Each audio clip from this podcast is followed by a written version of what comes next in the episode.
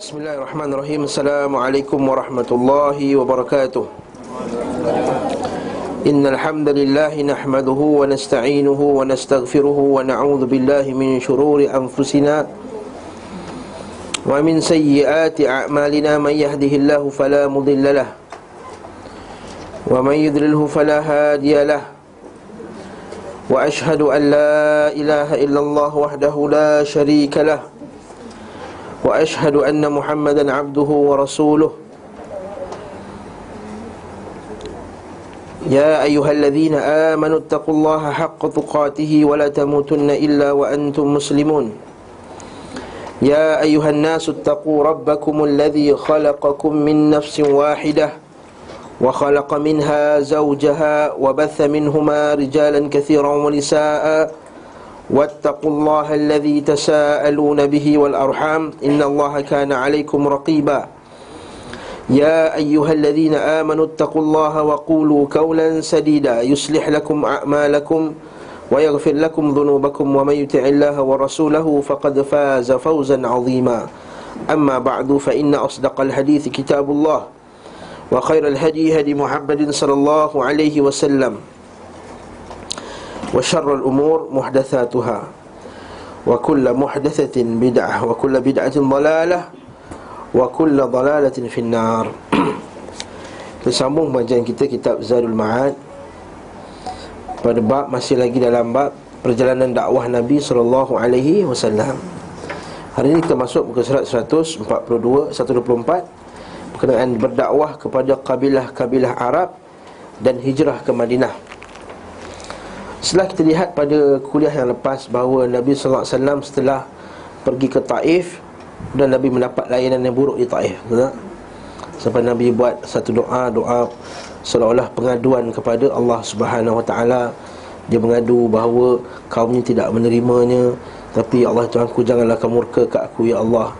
Asalkan aku berjaya menjalankan perintahmu ya Allah, janganlah kau murka ke aku disebabkan kaumku tidak mahu menerima dakwahku ini dan kita telah lalu juga kisah berkenaan bagaimana malaikat Jibril telah menghantar menyuruh kedua malaikat gunung tu untuk menghentam ataupun uh, membungkam kaumnya sekiranya Nabi Muhammad SAW mahu tapi Nabi SAW dia menolak dia kata kemungkinan la'allallah semoga Allah Taala mengeluarkan daripada keturunan mereka kaum yang beriman kepada Allah Subhanahu wa taala.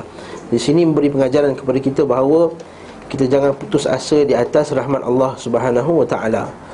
Jadi janganlah disebabkan mak ayah dia tak ikut perintah Allah, kita hukum anak-anak ni sekali, cucu-cucu dia sekali. Ha, betul tak?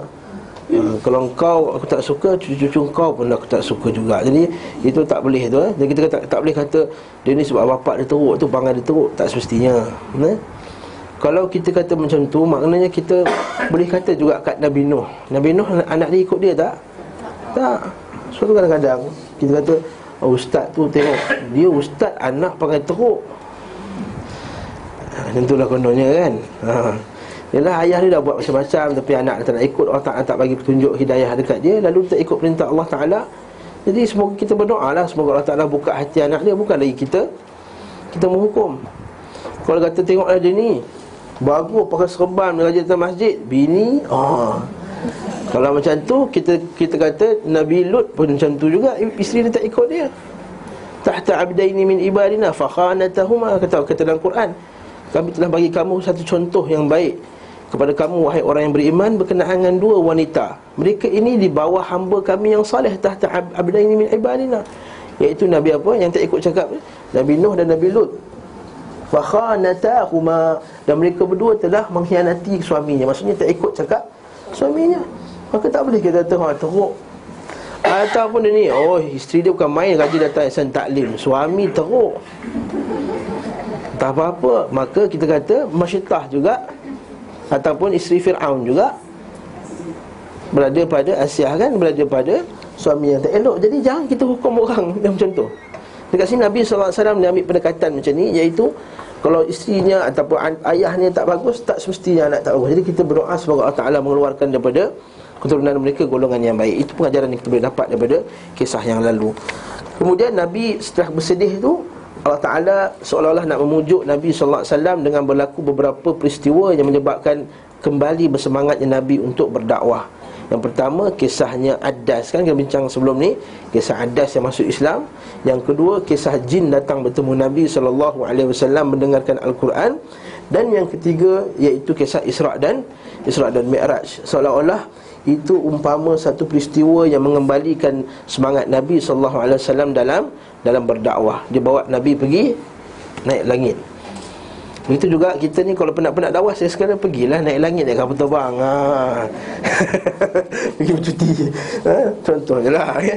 Nak kembali menggalikan semangat Penat dalam berdakwah Penat dalam kerja dakwah ini Maka kita pun Saya sekala diberi peluang untuk Merehatkan Tapi Tuan-tuan dan puan rahimakumullah Kerihatan jiwa sebenarnya adalah dengan bersama dengan Allah Subhanahu wa ta'ala Sebab itulah oh, Nabi SAW selalu dia kata apa Ya Bilal arihna bisalah Wahai Bilal Rehatkanlah kami dengan salat. Maksudnya Bilal cepat qamat. Supaya kita dapat berehat. Sebab apa? Kita semua tahu kehidupan di dunia ini penuh dengan uh, Stres, betul tak? Nak hantar anak sekolah pun stres pagi-pagi jam. Anak-anak tak nak bangun lambat sikit stres Baju dia tertumpah susu Dia tak nak pakai baju tu stres lagi. Ni stres je kita nak Tapi bila bila kita berehat Kita kena dalam salat Lepas tu kata Kum ya Bilal arihna bisalah Lepas tu Nabi kata apa? Tidak ada benda yang menenangkan jiwaku Seperti isteri yang salihah Minyak wangi yang bagus Dan juga Salat. Waju'ilat Fi salah Dijadikan kurrata ain Iaitu penyejuk mataku di dalam salat. Sebab itulah kita Isra' Mi'raj tu ialah arahan Untuk bersalat. Supaya nak bagi tahu kat kita untuk merehatkan diri dalam penat kerja dakwah kerja Allah Taala ni ialah dengan salat. Sebab itulah kalau kita baca surah Muzammil Allah Taala kata qumil laila illa qalila bangunlah malam. Ha, nisfahu aw yanqus minhu qalila aw zid alaihi alaihi waratil qur'an tartila. Kemudian Allah Taala kata apa? Inna sanulqi alayka qawlan thaqila. Kami akan memberi kamu satu amanah yang berat iaitu Quran dan untuk dakwah ini, Quran dan hadis ini. Tapi nampak tak sebelum Allah Ta'ala sebut kami memberi kamu dengan satu perintah yang berat ni Allah Ta'ala cerita pasal sembahyang malam. Seolah-olah Allah Ta'ala nak bagi tahu kat kita Kalau kita tak sembahyang malam Siang ni kita akan menghadapi kepayahan dalam Meneruskan kerja tanggungjawab kita sebagai seorang Muslim. Nampak tak? Makin jauh kita dengan perintah Allah Ta'ala Makin berat kita. Makin jauh kita dengan Allah Ta'ala Makin berat kita nak nak mengamalkan amalan Islam. Lepas tu kita tengok Fatimah radhiyallahu an, dia rasa berat kan? Berat nak menghadapi anak dia jaga anak penat apa semua. Lalu Nabi tak kata aku offer commit ke apa tak? Dia kata aku offer kau satu cara iaitu berzikir subhanallah alhamdulillah Allahu akbar yang kita biasa dengar hadis tersebut. Itu pelajaran kita dapatlah daripada kuliah-kuliah yang lepas. Hari ini kita masuk berdakwah kepada kabilah-kabilah Arab dan hijrah ke Madinah. Berkata muallif rahimahullah, berkata penulis rahimahullahu taala, Nabi SAW tinggal di Mekah selama yang telah diketahui. Maksudnya apa tu? Dah, kalau kita tengok sekisah ni uh, 10 tahun dah lah Nabi dakwah. Beliau SAW mengajak kabilah-kabilah Arab kepada Allah Subhanahu wa ta'ala. Mengajukan dirinya kepada mereka di setiap musim haji Agar mereka berkenan melindunginya. Maksudnya, kalau kita baca dalam kitab sirah Nabi SAW bila musim haji je Orang, orang luar kan ramai datang jadi bila Nabi akan keluar ke kota Mekah sikit Masa on the way mereka datang tu Nabi jumpa dan cerita pasal dakwah ni Apa pengajaran kat sini? Pengajaran kita iaitu kita menggunakan segala peluang yang ada ketika manusia ramai untuk menjalankan dakwah ha? Sebab tu kita tengok Nabi SAW setiap kali, kali ada keraian Nabi akan gunakan peluang tu untuk berdakwah Terutama sekali musim haji Jadi kita guna cara yang sama juga Ketika orang ramai datang rumah kita Time bila tu? Kita buat majlis akikah ke? Kita buat majlis kenduri kahwin ke? Kita buat jamuan hari raya ke? Gunakan peluang itu untuk Untuk berdakwah. Tak mesti buat tazkirah. Kita bagi tazkirah ke? Goodie bag tu kita bagi Buku buku doa ke? Macam-macam lah. Cara yang, cara yang banyak untuk kita berdakwah. Kat sini juga Nampak kat sini? Mereka datang untuk melakukan haji Musim haji. Nampak tak? Apa yang kita boleh faham daripada, daripada, daripada bahagian ni Mereka datang ke Mekah untuk menunaikan haji Siapa yang datang tunaikan haji ni? Orang musyrikin Habis itu dia buat haji ni untuk apa? Tawaf tak? Tawaf apa pengajaran kat kita nak, nak bagi kita nak bagi pengajar kefahaman kat kita nak bagi kita bagi tahu bahawa orang musyrikin ni masih lagi mengamalkan ajaran-ajaran sisa baki ajaran daripada ajaran Nabi Ibrahim dan Ismail tapi dia campurkan bersamanya akidah-akidah yang terpesong dan bercampur bersamanya bid'ah bercampur campur dalamnya macam-macam benda. Begitu juga kaum kita Sekiranya kita ni Kononnya nak beribadah kepada Allah Ta'ala Tapi dimasukkan dengan akidah yang terpesong Dimasukkan dalam bid'ah-bid'ah Sama tak macam orang musyrikin? Saya tak jawab, tuan-tuan yang jawab eh? Sama, saya diamnya. Tuan-tuan yang kata Sama Itu kita pengajaran Sebab kita kata sekarang Isu dia bukan kita menyembah Allah. Isu dia adalah Adakah kita menyembah Allah semata-mata? Satu soalan. Isunya ada bukan kita mengikut Nabi.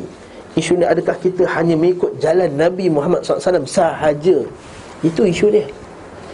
Kita ikut Nabi, dia kata dia nak ikut Nabi. Tapi kita kata adakah kita hanya mengikut Nabi sahaja dalam jalan nak menuju Allah? Ataupun kalau ada jalan Nabi plus jalan orang lain Jalan guru-guru kamu, jalan tok syekh kamu. Nampak tak? Sebab itulah Nabi SAW diturunkan kepada mereka Diutuskan kepada mereka untuk mengucapkan La ilaha illallah Iaitu satu tujuan Dan Muhammadur Rasulullah Satu cara. Ha, Sekarang sebut satu, satu, satu Semua tu? Beras pun satu. Di pantai Kelebang Melaka tu Ada satu besar. Mana orang Melaka? Ha, pantai Kelebang kan satu besar. Sampai Anak saya pun kata Jom pergi satu Malaysia. Ha, Bukan pergi pantai Kelebang. Pergi satu Malaysia. Sebab ada satu yang besar kat situ. Macam berhala. Ala kulihal Kat sini tak satu tujuan la ilaha illallah Satu maksud, satu qasdun. Sebab tu dia kata akidah tu dipanggil apa? Al-aqidah al-qasdu. Tauhid al-qasdu wal-iradah Itu ulama kata Tauhidnya ada dua. Satu tauhid al-qasdu wal-iradah Satu lagi tauhid dipanggil tauhidul ma'rifah. Ingat ni. Satu tauhid dipanggil al-qasdu wal-iradah. Satu lagi dipanggil Tauhidul ithbat wal ma'rifah apa tauhid al-qasdu wal iradah? Tauhid qasdu al-iradah ialah iaitu kita mentauhidkan Allah Subhanahu wa taala mengesakan Allah dari segi dari segi tujuan kita iaitu ibadah kita hanyalah bertuju untuk ditujukan kepada Allah dan kerana Allah. Dan tauhid satu lagi saya sebut tadi tauhidul ma'rifah iaitu tauhid berkenaan dengan pengiktirafan kita dan penetapan kita bahawa Allah Subhanahu Wa Taala adalah pencipta, pentadbir dan pemilik alam ini dan beliau dan Allah Subhanahu Wa Taala mempunyai nama-nama yang mulia. Itu kita kata ada dua jenis tauhid ulama bahagikan. Yang kita biasa dengar tiga kan? Tauhid rububiyah, uluhiyah, asma wa sifat. Ini dibahagikan dua. Rububiyah dengan asma wa sifat tu dikumpulkan satu tempat. Dia panggil tauhid al-itsbat wal ma'rifah. Satu dia panggil tauhid al-qasdu wal iradah. Sebab itulah kita lihat mereka lakukan haji. Kalau kita ikut logik kita sekarang ni apalah nak marah dia orang, apa yang pergi tawaf juga. Ha nampak. Dia orang sebab Allah Taala juga buat apa kita nak gaduh-gaduh. Masa dia orang buat haji dia orang ucap la ilaha illallah dia ucap bukan la ilaha dia ucap labbaik Allah. Labbaik Allahumma labbaik. Labbaik la syarika lak labbaik. Illa syarikan huwa lak tamlikuhu wa ma malak ditambahlah ujung tu. Maksudnya apa? Labbaik Allahumma labbaik. Aku menyahut seruanmu ya Allah Dengan sebaik-baik seruan. Labbaika la syarika laka labbaik. Iaitu seruan yang tidak ada syirik bagimu ya Allah. Kita kat situ kan?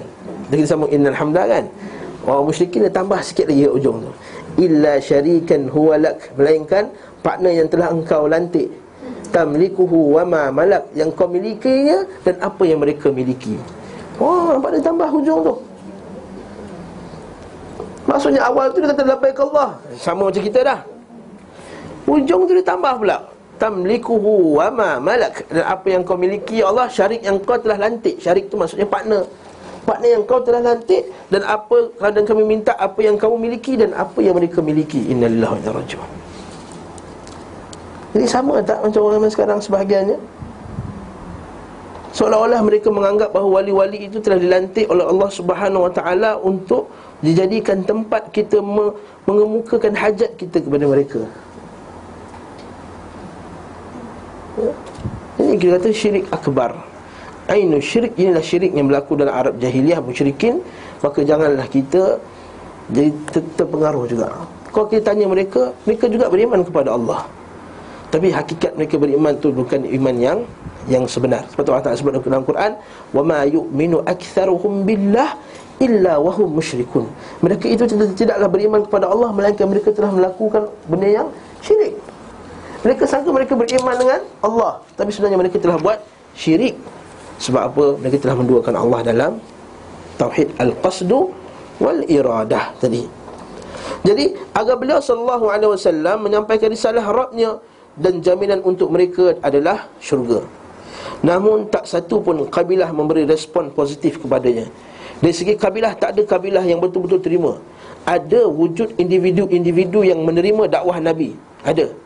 Antaranya disebut dalam kitab sirah seorang sahabat, seorang budak ni muda lagi nama dia Iyas. Iyas bin Mu'adh. Budak muda lagi belasan tahun. Kaum dia datang, kaum Aus datang ke Mekah ketika itu musim haji Untuk meminta pertolongan orang Mekah Supaya sokong orang Aus Aus ni apa? Kan kat Madinah kan dua puak, Aus dan Khazraj Aus dan Khazraj ni duk perang beratus-ratus tahun. Antara perang mereka yang famous perang Bu'ath. Perang Bu'ath ni memang mereka bergaduh, perang Sesama mereka.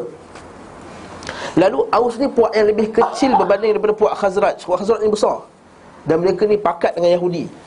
Aus ni kecil Lalu datang ke Mekah untuk minta pertolongan Nabi SAW Minta pertolongan orang Arab Mekah masa tu. On the way dia datang Nabi datang jumpa Nabi kata Nak tak aku offer satu perjanjian yang lebih hebat daripada apa yang kau nak?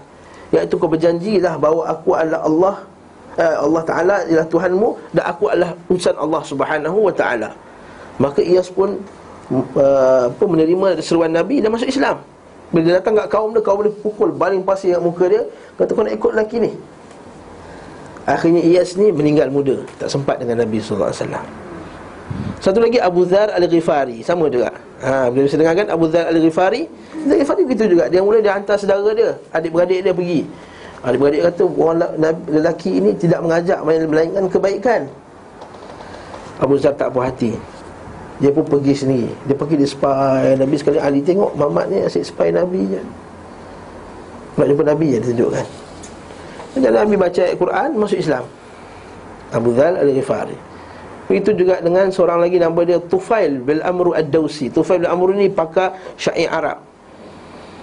Orang kata jangan Tufail kau pergi Mekah Kau jangan dengar dia. Tufail ni orang yang bijak. Dia kata Aku ni orang yang bijak Dia kata. Takkanlah kalau aku ni bijak Aku tak kata mengaruh kalau orang tu bodoh dia kata. Tapi aku nak dengar juga. Aku tak nak dengar dari sebelah, sebelah pihak. Ha, Ini orang yang bijak. Dia tak nak dengar daripada sebelah pihak. Dia tak baca surat khabar itu. Dia baca surat khabar lain Ha, contohnya lah eh. Ini contoh eh. Tak ada kena-kena dengan mana-mana parti politik ya.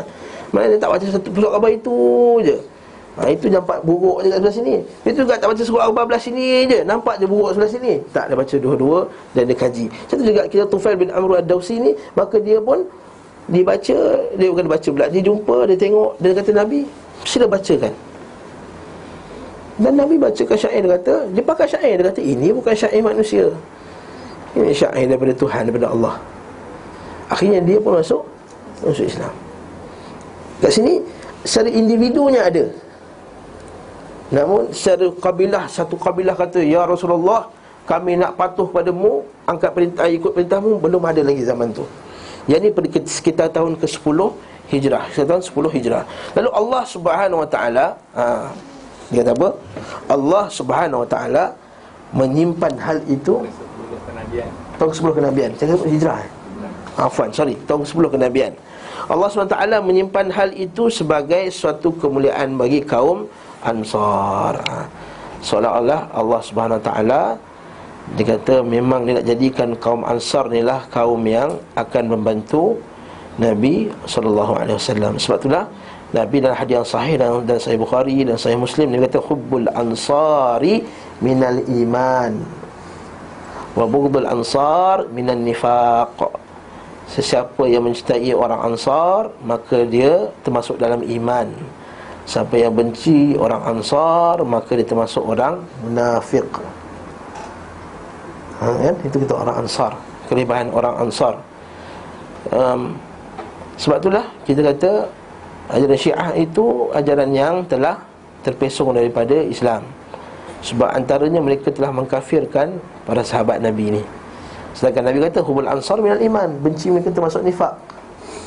Waktu Allah Ta'ala sebut dalam surah Al-Hashar tu Kan Walladzina tabawwa'u dara wal imana min qablihim Yuhibbuna man hajara ilaihim Iaitu orang ansar ni Yang duduk kat negara iman Mereka suka orang hijrah kat dia kan wala wala yajidu fi anfusihim hajatan mimma utu wa yu'thiruna ala anfusihim walau kana bihim khassasah mereka ni bagi bantuan sedangkan mereka perlukan bantuan tersebut. Kemudian walladzina ja'u min ba'dihim. Dan orang yang datang selepas mereka. Oh, pada surah tu mula-mula Allah Ta'ala sebut Muhajirin Kalau Allah Ta'ala sebut Ansar Kalau Allah Ta'ala sebut Walladzina ja'u min ba'dihim. Dan orang yang datang selepas mereka yaquluna rabbana ighfir lana wa li ikhwanina alladhina sabaquna bil iman. Ya Allah perkara dosa kami dan dosa saudara-saudara kami yang telah lalu dalam iman. Wala taj'al fi qulubina ghillan lil ladzina amanu. Jangan jadi diri kami ini dengki kepada orang yang beriman. Dalil waktu kata para ulama, ulama salaf kata, lihat, kita ini sama ada kita jadi orang muhajirin atau orang ansar Ataupun orang yang mendoakan orang muhajirin dan ansar. Sebab dalam Quran Allah Ta'ala sebut tiga puak je. Kita orang muhajirin tak? Confirm bukan, tak boleh, tak jadi dah hmm. Jadi orang ansar tak? Tak boleh. Jadi yang kita boleh tinggal hanyalah orang yang mendoakan muhajirin dan ansar. Sebab itulah Imam Malik rahimahullah kata Siapa yang tak termasuk tiga ni tak dapat al-fai' Al-fai' itu apa? Harta rapasan perang yang tidak berlaku perangan Itu tak al-fai' Al-Faid kata kita perang dengan satu puak ni Kemudian bila perang dia lagi Harta yang tinggal tu dipanggil harta Al-Faid Harta Al-Faid Bukan harta ghanimah Harta Al-Faid Dalam ayat tadi Al-Faid tu dibagi-bagi ke antara orang Islam. Tapi Imam Malik rahimahullah kata Orang Islam macam mana? Yang tiga ni je. Pada zaman itulah. Muhajirin, Ansar dan orang yang beriman. Orang yang mencintai orang Muhajirin dan Ansar. Jadi zaman sekarang Siapa yang tak mencintai Muhajirin dan Ansar Tak layak untuk mendapat harta Al-Fai' Kata Imam Malik rahimahullahu ta'ala. Jadi ini orang Ansar. Ketika Allah SWT hendak memenangkan agamanya Menunaikan janjinya Menolong nabinya Meninggikan kalimahnya Membalas musuh-musuhnya Maka dia menuntun beliau kepada kaum Ansar. Menuntun tu membawa beliau Kepada kaum Ansar Setelah dia menghendaki bagi mereka kemuliaan. Nampak tak? Seolah-olah. Sebab itulah kata Abdullah bin Mas'ud Al-Mas'ud kata apa? Man kana minkum muta'assiyan falyata'assi biman qad mat. Siapa di antara kamu nak memilih-milih contoh, maka ambillah yang contoh daripada orang yang telah meninggal. Siapa yang telah meninggal tu? Sahabatlah masuk Ibn Mas'ud. Fa innahum qaumun ikhtarahumullah li suhbati Nabi sallallahu alaihi wasallam. Kata Ibn Mas'ud kerana mereka itu adalah satu kaum yang Allah Taala telah pilih Bukannya tak sengaja Bukannya apa Telah pilih untuk menjadi Sahabat Nabi Wasallam. Kalaulah kita lah yang dipilih Na'uzubillah lah. Kita Kalau kita Kita ni. Ha? Kelah ada aircon apa semua Tak datang, tak datang lagi. Sebab para sahabat Raja Allah Berjalan jalan kaki Tak dengar hadis Paksa bagi fidakah ya Rasulullah Bagi anak bini semua untuk Islam. Kita terkurang sikit gaji je. Tak datang lah kelas ni. Nanti lari Nanti klien Apa semua. Macam-macam lah. Kita ni kadang-kadang tersentuh Hak kita sedikit je Kita Nombor dua. Ustaz susah lah sekarang Ustaz nak mengaji-mengaji tak sempat. Sibuk kerja. Sama bila nak sibuk kerja. Awak tu dah Sampai umur berapa nak sibuk kerja ni Baru benda macam tu asal ni mengaji je. Bukan ni benda yang suruh berjuang bagi darah apa tidak. Pun kita terpaksa ah, Tak boleh lah ustaz. Ah, Tak boleh lah ustaz. Ah. okay? Macam-macam kita punya. Lepas kita kata Allah Ta'ala telah pilih Alhamdulillah Allah Ta'ala telah pilih kaum Ansar. Kalau pilih kita tak, tak tersebar Islam. Ni ha? Ha? bukan nak bukan nak rendahkan kita kita memang kita rendah pada sahabat. Nak kata apa? Kata Umar Abdul Aziz radhiyallahu rahimahullahu taala Masa tu orang sibuk-sibuk kata Umar Abdul Aziz ni hebat Umar Aziz hebat kata apa? Sesungguhnya aku ini Dengan habuk kaki Muawiyah pun aku tak Habuk Kaki kuda Muawiyah pun aku tak sampai. Macam mana kamu nak kata aku lebih hebat dari Muawiyah? Ha, Itu Umar Abdul Aziz. Kalau kita habuk kepada habuk Kaki kepada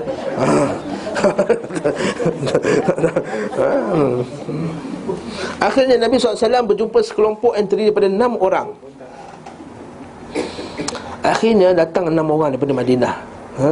Kalau kita baca kitab sirah Ada sebut nama As'ab bin Zurara Aun, Rafi' apa semua itulah Nama tak penting. Kita boleh tengok dalam kitab sirah. Saat itu mereka sedang mencukur rambut di Aqabah Mina musim haji. Nampak tak? Sama tak? Hmm, sama juga. Orang yang sama. Tapi Islam tak? tak Islam. Okay. uh, orang yang buat syirik ni Dia buat amalan Islam. Dia puasa ke dia haji ke apa Kalau dia buat syirik dia syirik Kalau dia pergi menyembah kubur Dia pergi sujud kat kaki tuan guru dia. Sujud apa dia? Sujud kat makhluk. Tapi balas serban Pergi haji Berzikir Allah Ta'ala Dia terkenal musyrik. Maka tak bolehlah kita kata setengah-setengah ustaz Ada setengah-setengah ustaz tu kata Tengoklah puak-puak ni suka mensyirikkan orang. Kata kalau orang tidak syirik, syirik lah Mana boleh kita kata kita nak mensyirikkan orang suka hati? Kalau orang telah sabit pada yang syirik Dia buat benda yang syirik. Dia menyembah kubur contohnya. Minta hajat kepada makhluk. Maka kita kata itu syirik. Sebab apa? Bukan kita yang kata. Allah Ta'ala yang kata. Nabi SAW yang kata itu syirik. Maka siapa yang tidak mensyirikkan orang yang syirik Wah, ayat pening lah. Maka itu termasuk perkara yang dosa besar. Sesiapa yang ragu-ragu kepada kekufuran orang kafir Maka itu juga termasuk perkara yang boleh membatalkan iman kita baca kitab Nawaqidul Iman. Syekh Abdul Wahab ada kitab pembatal-pembatal keimanan. Ada satu bab tu Iaitu siapa yang syak kepada kafirnya Kafirnya orang kafir. Maksudnya orang kafir ni Kafir ke tak kafir ha? ha, macam tu. Aku takkanlah orang kafir ni. Kafir dia, dia tak terima je Tapi dia baik. Ha, Contoh contohnya. Siapa yang syak dalam bab ni pun Boleh antara perkara yang boleh Membatalkan keimanan dia Ya, sebab berlaku dalam beberapa tahun yang lepas. Alhamdulillah. Dan rahimahullah dah orang tu. Ha? Alhamdulillah. Dia kata apa? Tengoklah puak-puak ni suka mensyirikkan orang kata. Orang tu dah ucap La ilaha illallah dah. Dia Islam dah. Ya betul. Kalau ucap la ilaha illallah di Islam. Tapi tak bermakna itu memberi lesen kepada dia Untuk buat perkara-perkara yang membatalkan Keimanan dia termasuk perkara yang syirik Kalau tidak takkanlah para ulama kita karang Kitab di dalam kitab fiqah Bab hujung tu dipanggil Kitab uh, apa hukum ar-riddah. Hukum kepada orang murtad. Betul dia kata apa? Ha, darah kamu haram bagi kamu. Darah sama kita haram. Illa bihaqqil Islam melainkan dengan hak Islam. Macam kalau telah lakukan syirik maka itu hak Islam untuk dia dihukum maka tak boleh itu jadikan lesen oh kamu dia buat apa? Ucap la ilaha asal ucap la ilaha okey semua Islam. Tidak. Kalau begitulah maka tak adalah seperti Nabi sebut kan? Nabi sebut apa dalam hadis sahih? Nabi kata apa? La taqumus saah hatta taqumu fi am min ummati yalhaquna yalhaquna bil musyrikin ya'budul asnam. Tidak akan berlakunya hari kiamat sehingga ada sebahagian umat ini akan kembali menyembah berhala. Maksud Nabi sebut umat ini akan kembali menyembah berhala. Umat ini tu umat yang kafir ke umat Islam? Umat Islam lah. Umat kafir mana sembah berhala lah. Okey, barakallahu fikum. Kita sambung lagi. Ya. Lalu beliau SAW membacakan Al-Quran Maka mereka menyambut suruhan Allah dan Rasulnya Lalu mereka kembali ke Madinah Dan mengajak kaumnya kepada Islam Sampai tersebar di sana Nampak ini kepentingan kita kerja untuk Islam Menyebarkan sunnah Kita datang kuliah Hasan Taklim dah 20 tahun dah Ajaklah keliling-keliling sekali adik-beradik datang okay? Adik-beradik datang, isteri datang, anak datang. Okay? Kalau adik-beradik tak nak ikut At least kalau anak kita dapat ikut. Eh, Bawa masa kecil-kecil lagi dah bawa dah. Bagi dia biasakan dengan ilmu. Akhirnya dia besar, dia besar dalam keadaan ilmu. Ha, Dah tua-tua, umur 20 lebih pun nak ajak Kadang-kadang susah dah lah. Dia dah ada pemikiran sendiri. Masa anak tu muda-muda yang ajak Betul mengaji, ajak ajak kuliah apa semua Supaya membentuk jiwa dia. Kalau tak dapat bawa orang lain, anak ajak nak kita pun jadi lah Ini para sahabat radhiyallahu anhum buat. Para sahabat dia faham Bahawa Islam ini dia tak boleh tersebar Melainkan kena buat kerja dakwah. Nampak tak? Dia baru dapat Islam tahun tu Tahun depan Dia dah bawa lagi ramai. Dalil bahawa Dia bukan amal seorang-seorang Kita bukan datang kelas Kemudian kita rasa oh, seronok Alhamdulillah bertambah keimanan Duduk apa kemudian Tengok TV Apa semua Basuh baju apa semua Basuh baju Masak apa semua Besok datang kuliah lagi Datang balik Buat benda sama apa, apa, apa, apa. Tak kita ada tanggungjawab tuan-tuan Ha, lepas tu kata para sahabat Jabir Jabir radhiyallahu anhu, ubayyuka ala sam'i wa ta'ah. Aku kami bermaaf kepada Rasulullah SAW dalam salat taat salat, zakat dan wan nushu li kulli muslim dan nasihat kata setiap orang Islam. Maksudnya dakwah. Ha, okey, fahamlah tu. Hmm? Dia tak satu pun pemukiman kaum Ansar melainkan disebut padanya tentang Rasulullah SAW. Maka tidak ada tempat kita kata kaum kampung-kampung melainkan mereka akan pergi dan cerita pasal Nabi SAW. Masjid pertama yang dibacakan padanya Al-Quran di Madinah adalah Masjid Bani Zuraiq. Masjid Bani Zuraiq. Kemudian tahun berikutnya datang ke Mekah 12 orang laki-laki Ansar. Nampak? Dia dakwah 6 12 orang datang. 5 daripada antara 6 orang yang dahulu. Mereka membuat bai'ah Rasulullah dengan bai'ah wanita di Al-Aqabah. Maksudnya kat sini lah mereka angkat bai'ah. Bai'ah ni apa tuan-tuan? Bai'ah ni angkat janji setia, janji setia eh? Ini orang Arab Dia kata bahkan di, di, di benar, Boleh dalam Islam dibenarkan bai'ah ni Untuk mengangkat janji setia Kita kata boleh tak bai'ah kepada selain Allah dan Rasulnya Boleh tak? Kita bai'ah ke orang Ustaz saya nak bai'ah ke Ustaz Saya tidak akan ponting kelas Zadul Ma'ad Selama setahun Walaupun apa berlaku Fi makrahina wa mansyatina Dan kadang kami rajin Atau kadang kami malas Macam doa Nabi Kita, kita, kita akan baca Nabi punya ni eh? Boleh tak? Kita kata boleh Tapi tak boleh dalam perkara yang Bermaksiat kepada Allah. Macam kita angkat perjanjian lah. Perjanjian kita angkat agreement tu Office tu Baik lah tu. Saya sayang kan? Aku aku janji Aku janji. Ha. Aku, saya tak janji. Mu yang janji eh? Mu janji. Aku tak janji eh? Eh? Dia janji. Aku janji contohnya. Lepas lagi aku, Benda tersebut tidak melanggar perintah Allah Subhanahu Wa Taala maka kita kena ikut. Al Muslim ala syurutihim. Seorang Muslim itu dengan syaratnya. Waktu kalau hatta bernikah Syafi'i benarkan tak syarat. Boleh nikah saya tapi syarat dia tak boleh keluar dari Kuala Lumpur. Boleh. Boleh nikahkan saya tapi jangan duduk rumah lain, kena duduk rumah mak saya juga. Kalau diterima dia kena ikut. Al Muslim ala syurutihim. Orang Islam dalam syaratnya. Tapi syarat tadi tidak melanggar syarat. Kalau awak boleh kahwin dengan saya dengan syarat awak tak nak kahwin lagi. Ha, Boleh tak? Ha, itu tanya Ustaz Ali ya. Jangan tanya saya Ustaz Ali. Boleh kahwin dengan saya tapi awak kena sign perjanjian dulu. Dengan syarat awak tak kahwin lain. Awak tak kahwin dua. Boleh tak? Letak syarat ni. Ha, Tanya Ustaz Kariman ke Ustaz Ali. Yang saya tak nak jawab Lalu apa yang dia berjanji apa apa isi perjanjian bai'ah Aqabah yang pertama ni eh? Kalau dalam hadis sahih Bukhari disebutkan daripada Ubadah bin Samit kata anna Rasulullah SAW qal ta'alu bai'uni ala an alla tusyriku billahi syai'a. Mai sini berbai'ahlah kepada kami, berbai'ahlah kepada aku. Apa syarat bai'ah dia? Nombor satu Alla tusyriku billahi syai'a. Jangan kamu syirik kepada Allah dengan sesuatu pun. Wa alla tasriqu. Jangan kamu mencuri. Wa alla taznu. Jangan berzina. Wa alla taqtulu awladakum min khasyati imlaq. Jangan bunuh anak-anak kamu kerana takutkan kemiskinan. Wala ta'tu bi buhtanin taftarunahu baina aydikum. Jangan kamu membuat fitnah antara satu sama lain. Antara lelaki atau wanita wa alla ta'suni fi ma'ruf. Jangan kamu melanggar aku menderhaka kepada aku dalam perkara yang ma'ruf. Nampak tak? Isi perjanjian ni bukan kata perjanjian uh, benda yang berat. Buat apa? Jangan buat syirik. Jangan berzina. Jangan mencuri. Jangan sebarkan fitnah.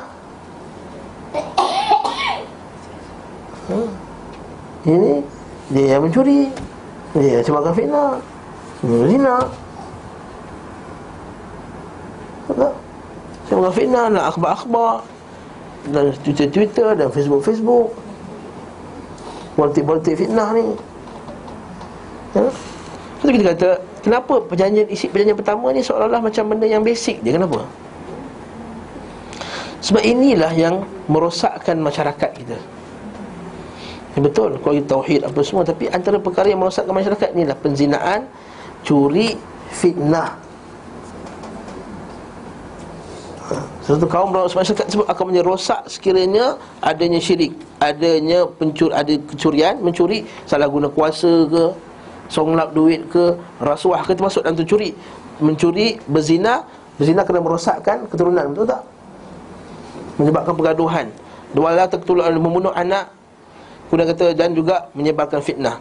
Nabi kata wa man asaba min dhalika shay'an fa unqiba bihi fid dunya fa huwa lahu kafarah. Siapa yang langgar perjanjian ini dan dia dihukum di dunia, maka itu kafarah bagi dia. Ha, kata Nabi. Wa man asaba an dhalika min dhalika shay'an fasatarahu Allah. Sesiapa yang buat perkara tersebut, melanggar perkara tersebut, lalu Allah Taala tutupnya. Maksudnya apa? Tak dapat tangkaplah. Maka fa amruhu ila Allah. Keputusannya kepada Allah insya'a adzabah kalau Allah Taala nak Allah Taala azabnya. Kalau sekiranya Allah Taala nak Allah Taala boleh ampunkan dia. Kat sini Nabi nak bagi satu kaedah akidah dalam kita al-sunnah bahawa orang yang berdosa besar selagi tidak melakukan syirik kepada Allah Subhanahu wa taala dia dipanggil mereka terletak di bawah masyiatillah dia panggil. Di bawah kehendak Allah. Kalau mereka Allah Ta'ala nak azab mereka Allah Ta'ala boleh azab. Kalau Allah Ta'ala nak ampunkan Allah Ta'ala boleh ampunkan. Itu akidah al-sunnah wal jamaah. Kita bukan macam akidah Al-Khawarij Iaitu kita kata apa? Dia Mereka kata apa? Siapa yang buat dosa kapi Kita juga tak seperti kata Mu'tazilah Kata siapa yang buat dosa Dia akan kekal dalam neraka. Dia akan kekal dalam Dalam neraka. Kita, kita bukan mazhab macam tu. Ya kita kata masa kita Allah Taala boleh mengampunkan selagi tidak mensyirikkan kepada Allah SWT. Itu kita akan baca dalam kalau kita baca dalam hadis berkenaan dengan hadis hari akhirat, hari kiamat semua dan Nabi SAW akan sebut berkenaan dengan antara syafaat yang yang diberi oleh Nabi SAW ialah mengeluarkan orang dalam neraka. Nabi kata keluarkan orang dari dalam neraka itu Allah Taala kata keluarkan dari dalam neraka itu orang yang hatinya ada sebesar di, di, dinar iman. Kemudian dikeluarkan golongan tersebut. Kemudian Allah, Nabi Allah Taala kata, keluarkan daripada neraka orang yang sebesar dirham iman. Dikeluarkan. Kemudian keluarkan dari neraka siapa yang ada hatinya walaupun sebesar zarah zarah iman. Ini kita kata, maksudnya kalau iman yang sebesar zarah, maknanya dia buat maksiat banyaklah. Sebab iman ni berkembang dengan ketaatan, mengecil dengan maksiat. Ini akidah kita. Iman bertambah dengan ketaatan, mengecil dengan maksiat. Jadi maksudnya kalau dikata keluarkan dari dalam neraka, i orang yang imannya sebesar darah kecil je macam tu. Maksudnya seolah dia tak ada buat ketaatan langsung kepada Allah SWT Tapi dia masih lagi tidak mensyirikkan Allah SWT Maka selamatkan. Apa dia sebesar darah tu? Ustaz sama ada dia Allah ke tak ada hati Allah tu Sebesar darah tu? Zarah tu iman dia Iman dia amalan. Sebab tu kita kata Iman itu Iman tu apa dia? Ha, iman tu apa dia? Iman itu ialah al-iman huwa qaul wa amal. Kata ulama. Iman itu kata-kata dan amal. Kata-kata hati dan kata-kata lisan. Amalan hati dan amalan anggota badan. Jadi termasuk dalam iman ialah kepercayaan kepada Allah dan juga pada ini juga ialah amal. Sebab itulah Allah Ta'ala sebut dalam surah Al-Baqarah Berkenaan dengan Salat orang yang dulu dia menghadap ke Baitul Maqdis. Lalu orang-orang munafik dan orang-orang Yahudi kata Macam mana orang yang dulu semayang Baitul Maqdis Semayang sah ke tak sah? Diterima oleh Allah Ta'ala. Allah Ta'ala kata apa? Wa ma kana Allah liyudhi'a imanakum. Dengar ayat ni betul-betul. Allah Ta'ala tidak akan mempersiakan iman mereka. Maksudnya apa? Cerita tu pasal apa? Pasal solat kan? Tapi Allah Ta'ala kata apa? Allah Ta'ala tidak akan mempersiakan iman mereka. Seolah-olah Solat tu Allah Ta'ala gelar sebagai iman Nampak tak? Ini dalil yang jelas bahawa Amal itu termasuk daripada iman Sebab tu kita paling tak setuju dengan orang yang kata You jangan tengok luaran ai Hati ai beriman tau. You jangan hukum ai Walaupun ai macam ni Tapi hati ai beriman. You tak boleh kata macam tu. Sebab dalam Islam Luaran itu juga ialah iman. Sebab tu Allah Ta'ala uji iman dengan syariat. Kenapa Allah Ta'ala bagi kita syariat? Sebab nak uji iman Kepercayaan tadi. Eh, Sebab setiap orang boleh kata dia beriman. Tapi setiap orang nak membuktikan keimanan ni Dia kena ada syariat Sebab tu kita kata kenapa Kena anjing sampai tujuh kali basuh? Itu ujian keimanan kat kita. Waktu Allah Ta'ala kata apa? Ya ayuhalladzina amanu. La taqtulus sayda wa antum hurum. Ayat sebelum dia apa? Uh, Ya ayuhalladzina amanu La yabluwannakumullahu bi syai'in minas saydi Tanaluhu aydikum wa rimahukum. Wahai orang yang beriman Kami uji kamu dengan binatang-binatang kecil ketika musim haji. Musim haji tak dibunuh binatang kecil kan? Yang kecil, binatang kecil je binatang tu. Tanaluhu aidikum warimahukum yang kamu boleh bunuh dengan kamu punya anak panah dengan tangan senang je. Untuk apa? Liya'lamallah man yakhafuhu bil ghaib supaya Allah Taala tahu siapa yang takut kepada Allah ketika ghaib maksudnya ketika dia di belakang pandangan orang Faman i'tada ba'da dhalika falahu azabun alim. Siapa yang melanggar perintah Allah lepas itu maka bagi mereka azab yang pedih. Allah Taala kata apa? Ujiannya diberikan kamu ni binatang-binatang kecil yang tak boleh bunuh ialah ujian kepada kamu supaya adakah kamu ni betul-betul beriman kepada Allah ketika Allah tak, tak nampak kamu. Sebab tu kita kata itulah iman. Jadi bila dia tak beramal iman dia makin kecil, makin kecil, makin kecil, makin kecil, makin kecil, makin kecil dan buat maksiat lagi, maka tinggallah sebesar zarahnya. Dia tak terhapus lagi. Sebab dia masih lagi ada imannya kepercayaan kepada Allah Ta'ala dan tidak syirik Allah Ta'ala Maka dengan itu Allah Ta'ala selamatkan dia ha, Ini kena faham akidah kita macam tu Kalau kita tak faham macam ni kita akan mudah kafir dengan orang Ataupun kita akan mudah putus asa Bila buat maksiat sekali habislah ni neraka terus ya, Sedangkan Allah Ta'ala boleh menerima taubat hamba-hamba yang, yang bertaubat. Nah itu cerita dia. Dah lagi tajuk sikit. Kemudian mereka datang pula. Tahun kemudiannya pula Datang pula 73 orang lelaki-lelaki dan 2 orang wanita. Nampak tak dakwah dia buat kerja macam mana? Nampak peningkatan tu? Lepas tu kita buat kerja, kita buat kerja meningkat. Yang tak ni dulu kecil je, satu blok kat sini je, betul tak? Ha, sekarang kena buat sebelah lagi. Tak muat lagi, atas lagi, kelas, tak muat lagi Jadi kita perlulah. Nak meluaskan lagi. Nak meluaskan bangunan ni, dia kena ada fulus. Bukan luas macam tu je. Ha, Faham-faham lah tu. Hmm? Itu juga kita buat dakwah, kita sebarnya. Kita, Sahabat-sahabat kita SMS, sahabat kita buat Facebook Alhamdulillah, Masya Allah ni cara dakwah untuk kita Meningkatkan ramai anak-anak muda kita datang. Nabi SAW dan para sahabatnya berangkat menuju tempat mereka.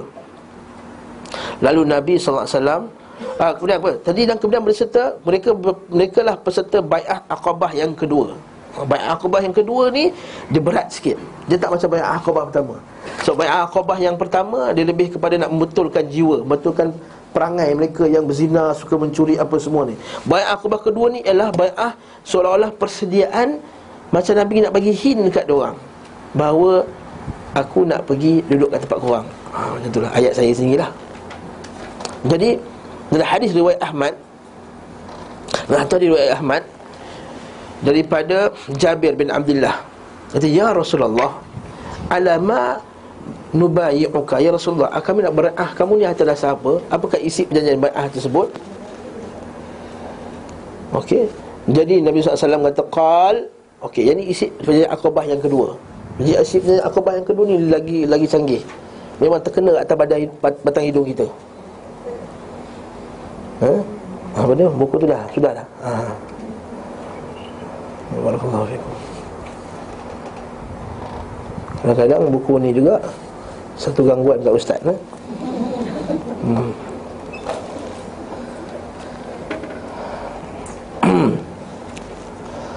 Jadi Jabir kata Ya Rasulullah Kami nak bai'ah kamu terhadap siapa ni? Nabi kata Bai'ahlah aku yang pertama ala sam'i wa ta'ati fi nashati wal kasli. Ha ni ayat ni memang kena kat kita. Dengar dan taat ketika waktu tengah semangat dan juga waktu tengah malas. Ha ini kena kat kita lah. Kita tengah malas tak buat dah. Tak Nabi kata as-sam'u wa ta'ah ketika rajin dan ketika malas. Orang buat homework ketika rajin walaupun malas. Macam bahasa Arab lah ni ya. Contohnya. As-sam'u wa ta'ah fi nashati wal kasl. Homework tu lain lah. Homework tu kan Rasulullah eh, Dia ustaz. Bila kata ini Rasulullah ni. Lepas tu para ulama kata kita ni Macam mana malas sekalipun Jangan sampai terjatuh ke dalam Dosa. Ya mungkin hari tu kita malas nak zikir Malas nak baca Quran Malas nak buat benda-benda sunat Semua malas. Buat yang wajib je. Tapi jangan sampai Sampai terjatuh dalam Dosa. Ha, Itu para ulama kata itu. Lepas tu kita Amalan sunat ni sebenarnya jaga. Nak jaga sepadan bila kita macam naik titik-titik-titik-titik-titik naik balik buat amalan sunat. Turun balik kan titik-titik-titik ada dalam dekat dengan ambah tu itulah. Dia lain lagi dia malas-malas tit. Ah dah masuk bawah ni habis. Dia nak naik balik tu susah. Ada para ulama jaga. Waktu malas jangan sampai tak jatuh dalam dalam dosa itu para ulama kata. Itu nombor satu. Nombor dua. Ala nafaqatin fil usri wal yusr. Ah ni satu lagi susah. Iaitu nafkah ketika senang dan ketika susah. Ha ni susah. Kita yang senang pun susah Lagi susah lagi susah. Yang ketika senang pun susah nak nafkah Ketika susah lagi susah. An-nafkah ta'ala usul. Sebenarnya dia kata sebaik-baik sedekah bila? Ha, ketika kaya dan ketika paling kedekut. Ketika nak simpan duit. Aku dah simpan duit dah Nak beli handphone ni iPhone 5 ni Datang tiba-tiba Ustaz kata ni ada program kat Sabah ni. Sama nak nafkah Allah Dia pun ha, Time itulah sedekah paling bagus. Ha? Dah simpan duit lah nak pergi cuti sekolah Nak cuti dekat Turki. Sekali ada Mak Tafi nak buka kat tempat itu. Dia pun Bagilah Tangguhlah Turki tu dulu Ha, lepas tu nak sangat pergi Turki dah ni. Aku semua tempat aku dah pergi. London dah pergi Perancis dah pergi Czech dah pergi. Beli kristal kat Czech Apa semua macam-macam. Ini Turki jelas ni. Ha. Sekali ha, Al-Usri wal-Yusri ha, Tak ada kena dengan siapa eh? Jangan silap faham lah eh? Boleh pergi Turki pergilah. Tak ada salah Negara Islam. Nombor tiga.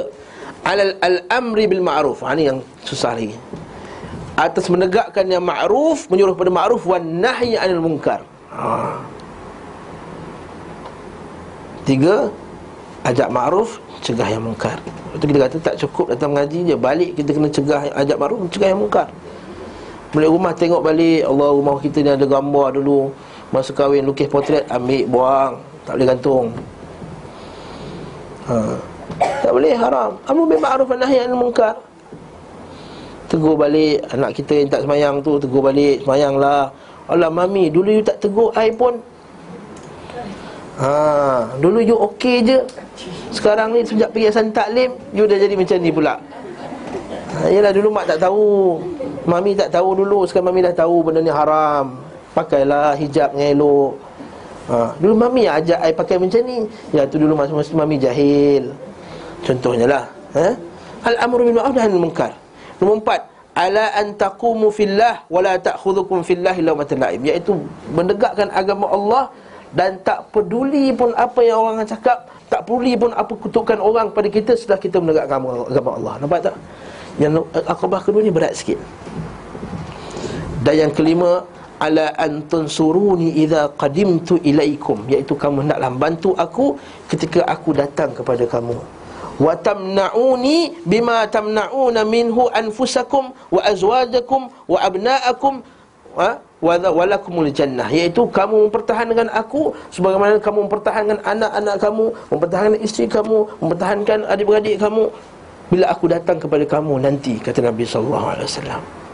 Nampak berat tak yang buat ni? Berat.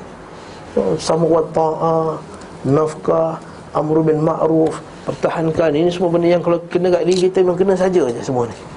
Kemudian datang seorang sahabat dia kata apa? Nama dia al-barra' bin ma'rur. Al-barra' bin ma'rur dia bangun dia kata wallazi ba'atha fil fil haq bil haq. Demi Allah taala yang telah menghantar kamu dengan kebenaran wahai Muhammad la la nam ya Rasulullah la namna'uka mimma tamna'u azarina min. Iaitu kami akan pertahankan engkau Macam kami pertahankan isteri-isteri kami Fabaya'na ya Rasulullah Maka kami berbai'ah kepada kamu ya Rasulullah. Fanahnu wallah abna'ul harb. Demi Allah kami ni anak-anak orang yang pergi berperang. Dua ni suruh berperang kan? Ni kami ni orang yang suruh pergi perang. Kami tak risau dah. Kalau perang kami akan perang. Ha? Dan kami juga ada kawasan tanah Yang kami warisi daripada atuk nenek kami dahulu. Seolah dia pun nak bagi hin dekat Rasulullah Apa dia? Mailah dekat kami. Kami akan pertahankan kamu ya Rasulullah. Seorang sahabat Nabi Al-Abbas bin, uh, bin Ubadah Dia kata apa? Dia tengok orang semua semangat angkat janji Dia kata Atadruna ala ma tubayyuna hadzal rajul? Kamu tahu tak? Kamu dibaiah kepada apa? Apa yang kamu baiah kat Nabi ni? Iaitu kamu berbaiah bahawa kalau kamu akan berperang dengan golongan yang merah dan golongan yang hitam. Maksudnya apa? Orang yang timur dan orang yang barat. Maksudnya bila kamu baik akan setia kat Nabi ni Maksudnya kamu ni akan diperangi. Dan kamu terpaksa pergi berperang Dengan golongan yang merah dan yang hitam. Ini benar berlaku zaman sekarang. Orang yang ajak kepada dakwah Kepada akidah yang sahih Kepada berpegang kepada ajaran salafus salih Maka itulah golongan yang akan digelar oleh Digelar oleh musuh-musuh Islam sebagai teroris. Minta maaf sebut Dr. Bilal Phillips digelar sebagai teroris Zakir Naik yang tak tahu yang kuah kering tu pun digelar sebagai teroris Betul tak? Tak boleh masuk setengah-setengah negara, betul? Ha? Setengah-setengah para ulama tak boleh masuk ke negara Setengah-setengah negara tak boleh Sebab apa? Sama ada teroris Ataupun menyokong teroris Seperti kawan kepada Bilal Phillips Yang telah sekarang dipenjarakan di Amerika Dipenjarakan 200 tahun Dan itu Bilal Phillips cerita sini Apa sebab dia? Sebab orang tanya fatwa kat dia. Dia kata, wahai syekh Kami ni di Afghanistan. Kalau Amerika datang uh, tak dia orang Amerika dia kata kalau Afghanistan diserang oleh tentera Amerika boleh tak kami mempertahankan saudara-saudara kami di Afghanistan? Saya rasa kalau tanya mana-mana ustaz dalam dunia ni akan jawab mesti pergi. Boleh. Betul tak? Orang kata boleh. Eh, dia, dia ambil telefon dia dia tangkap apa dia panggil apa tap eh? dia tap dia tap telefon dia dia tak di mahkamah dipenjarakan 200 tahun Betul Bilal Phillips tak boleh masuk Amerika Syarikat Sebab apa? dalam buku orang yang yang tanya fatwa tu dia tulis nota bawah tulis Bilal Phillips dalam buku nota aja. Jadi kalau tuan-tuan tanya fatwa lepas tu dia ambil buku nota tuan-tuan kuliah Ustaz Yunus. Ah dapat kenalah. Lepas tu Bilal Phillips juga tak boleh masuk ke dalam Amerika Syarikat. Nampak tak tuan-tuan rahimakumullah? Bila kita berjuang dengan akidah yang sahih Ini akan jadi. Iaitu kita akan dimusuhi daripada timur Dan akan dimusuhi di, di barat Tapi kalau kita Duk mencairkan diri kita Tak apa, semua boleh. Semua okey. Dr. Bilal Phillips Dia pergi ke Germany Dia boleh katakan Gay itu haram. Sampai dia Dia tangkap.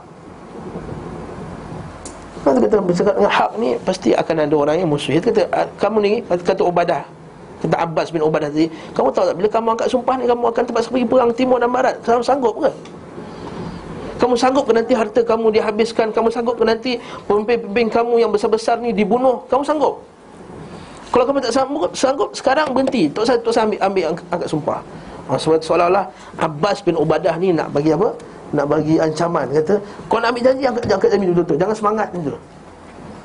Macam kita, kerana semangat Ya boleh, kita akan jadi, jadi tak nak buat kuliah ni Jadi Ustaz Bila nak buat? Kita buat tiap-tiap hari belajar bahasa Arab Lala ha, Itu cerita bahasa Arab lah ha. Ha, itu bahasa Arab tu cerita lain Ini cerita lain ni ya. Hmm? Ini cerita lain, ini cerita sahabat ya. ha? Kita kalau al-an Kalau sekarang tak sanggup, tinggalkan Fawallah Fa'in uh, Fa'alimtum Khazjad dunia wal akhirah. Fa, Dia kata Fawallah sebenarnya kalau In fa'altum Kalau kamu buat, kamu tinggalkan Nabi Bagi kamu kehinaan di dunia dan di akhirat. Wa in kuntum tarawna annakum wafunalah tapi kalau kamu sanggup iaitu harta kamu dihabiskan sanggup berperang di timur dan barat sanggup uh, uh, sanggup pemimpin-pemimpin kamu yang orang-orang mulia di kalangan kamu mati. Orang Arab ni ketua-ketua kabilah tu dia sangat mulia kan? Kalau mereka mati maka ambillah. Mereka fakhudhu ambillah dia fahuwa wallah khairud dunya wal akhirah sebenarnya demi Allah dia adalah sebaik-baik ganjaran dunia dan sebaik-baik ganjaran di akhirat Patutnya janji ni patut saya saya nak ambil janji akobah ni kita letak kat rumah kita buat satu cantik-cantik. besar dengan maknanya sekali. Setiap hari kita tengok ini janji kita sumpah kita dengan Rasulullah wasallam. Sebab itulah para sahabat dulu antaranya Abu Darda. Abu Darda bila dia bila dia zaman Abu Hurairah jadi gubernur Abu Darda tengok ada satu kafilah. Kafilah ni maksudnya apa? Satu grup orang berniaga kan datang bawa arak. Abu Darda dengan geng dia datang tu pecahkan, pum pum pum pum pecah habis semua. Datang berita dekat Abu Hurairah kata Abu Darda kenapa buat macam ni? Dia kata wahai Abu Hurairah, kami dulu berbaiat dengan Rasulullah sallallahu alaihi wasallam al amru bil ma'ruf wan nahyi anil munkar. Oh, dia ingatkan balik perjanjian ini. Kami berat dengan Nabi, kami tegakkan yang ma'ruf dan tegak dan cegah yang yang munkar. Itu kita nak semangat ini yang kita ada ditanam dalam setiap jiwa kita. Kita tengok di kalangan di kalangan orang uh, setengah bangsa di kalangan uh, orang Islam ni juga aku semangat tu dia ada. Apa tu kita kata orang Arab ni keras kadang-kadang kan. Sebab dia dia cuba tegur, nampak dia dia tegur. Ha, ni haram kan bila kita bila kita ihram kita buka untuk kita solat kan orang tegur haram haram dia tarik. Itu apalah Arab ni kasar eh. Dia nak terus tegur Dia nak semangat tu Kita kena hormat semangat dia tu dan walaupun kita tu kasar sikit Cuma macam kita orang Melayu ni susah nak tegur Walau ustaz kan kecil hati Kecil hati ni memang susah betul lah ha. Ni kawan lama dia ni Kawan semenjak dulu dah jenam dulu Sekolah taman tun ni ha. Takkan nak tegur kan tak. Kesian dia Kecil hati. Nak tegur adik-beradik ha. Tak nak lah adik-beradik. Patutnya kalau kita sayang adik-beradik Adik-beradik tu kita tegur dulu. Kalau kita sayang adik-beradik kita Adik-beradik tegur dulu. Kalau sayang isteri Isteri yang kita tegur dulu. Kalau sayang suami Suami yang kita tegur dulu. Barakallahu Jadi ini isi perjanjian akabah yang Yang kedua. Kemudian Apa jadi? Lalu Nabi SAW memilih 12 orang di kalangan kaum Ansar sebagai nakib Nakib ni apa? Iaitu untuk menjaga untuk melihat kepada orang-orang yang angkat perjanjian tadi sama ada dia berpegang tak dengan janji ni. Ha. Nampak kat situ. Ha? Tujuan ni untuk jadi nakib jadi ketua supaya ada apa-apa urusan berkenaan dengan yang enam ni, perjanjian yang enam ni sila rujuk dia, sila rujuk yang 12 orang ni dan 12 orang ni yang menjaga mereka supaya mereka tetap berpe, berpegang beriltizam dengan perjanjian akabah tadi. 12 orang nakib ni dalam kitab disebutlah kitab sirah uh, antara Musa bin Umar apa semua Sa'ad bin Muaz, Sa'ad bin Zurarah yang sahabat-sahabat yang hebat-hebat semua belaka. Okey. Rasulullah SAW mengizinkan para sahabatnya untuk hijrah ke Madinah. Kemudian Rasulullah pun mengizinkan sahabatnya untuk hijrah ke Madinah. Mulailah mereka keluar beransur-ansur dan sembunyi-sembunyi. Orang pertama dikatakan adalah Abu Salamah Abdul Asad Al-Makhzumi Berusia lain ialah Mus'ab bin Umair. Bila mereka datang kepada kaum Ansar di tempat-tempat tinggal mereka. Kaum Ansar melindungi dan menolong mereka. Islam pun tersebar di Madinah. Allah mengizinkan Rasulnya berhijrah. Beliau keluar dari Mekah pada hari Isnin bulan Rabi'ul Awal. Bukan bulan bukan bulan Muharram eh? Ha, Satu Muharram detik permulaan. Ha, Tapi baguslah lagu tu tak tipu. Sebab kata perkiraan tahun. Islam hijrah betul lah tu. Dia tak kata tarik, tarik Nabi hijrah satu Muharram. Ini Nabi hijrah bulan? Ha, Tak salah lah tu. Tapi yang salahnya sambut tahun tu. Mana ada sahabat tu sambut? Kalau ustaz kalau sahabat tak sambut Dia tak sambut ke? Ha, Soalan cepu mat ni biasa. FAQ ni. Frequently asked question. FAQ Kalau sahabat tak buat Kita tak boleh tak buat tu ustaz ha, kalau kalau kita buat tak nak harapkan pahala, boleh lah. Boleh. Sambut. Ini saya buruk eh, bukan kita boleh eh. Kalau kamu sambut dan tak nak dapatkan pahala, masa kamu pergi makan apa semua ni, boleh? Tak salah. Tapi kamu buat, kamu sambut, tu kamu harapkan pahala tak? Mesti harapkan pahala kan? Bila harapkan pahala, ibadah tak? Ibadah tak dia? Bila ibadah mesti ada petunjuk Nabi tak? Mana ada ibadah tak ada petunjuk Nabi? Barakallahu fikum. Jadi tak ada menyambut tarikh satu hari Muharram termasuk bid'ah mungkarah, bid'ah yang mungkar. Dan tidak ada apa kaitan berkaitan dengannya seperti doa awal tahun, akhir tahun tak ada. Itu tak ada. Ustaz, apa salahnya doa? Doa mesti setiap hari, setiap hari kita doa.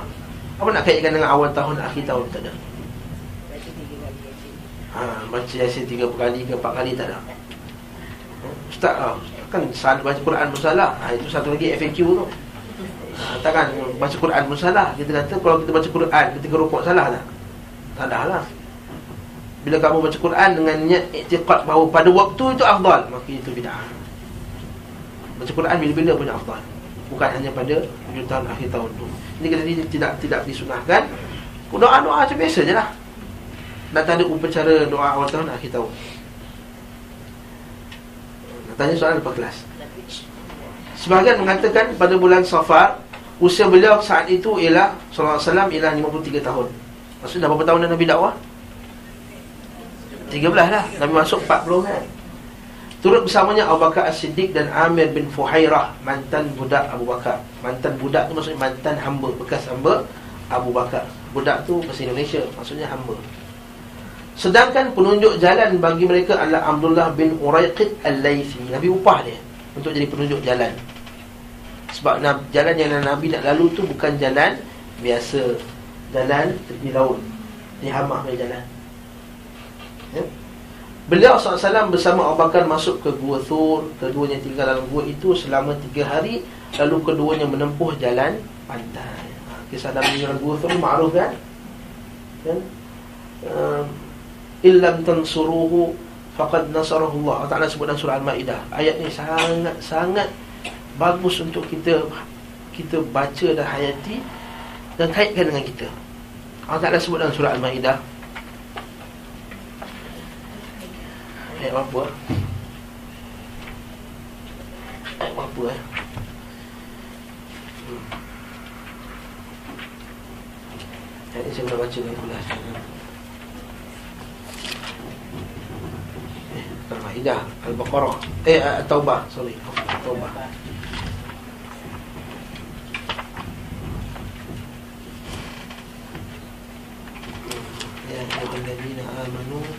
Ya, ah ayat 38 surah At-Taubah.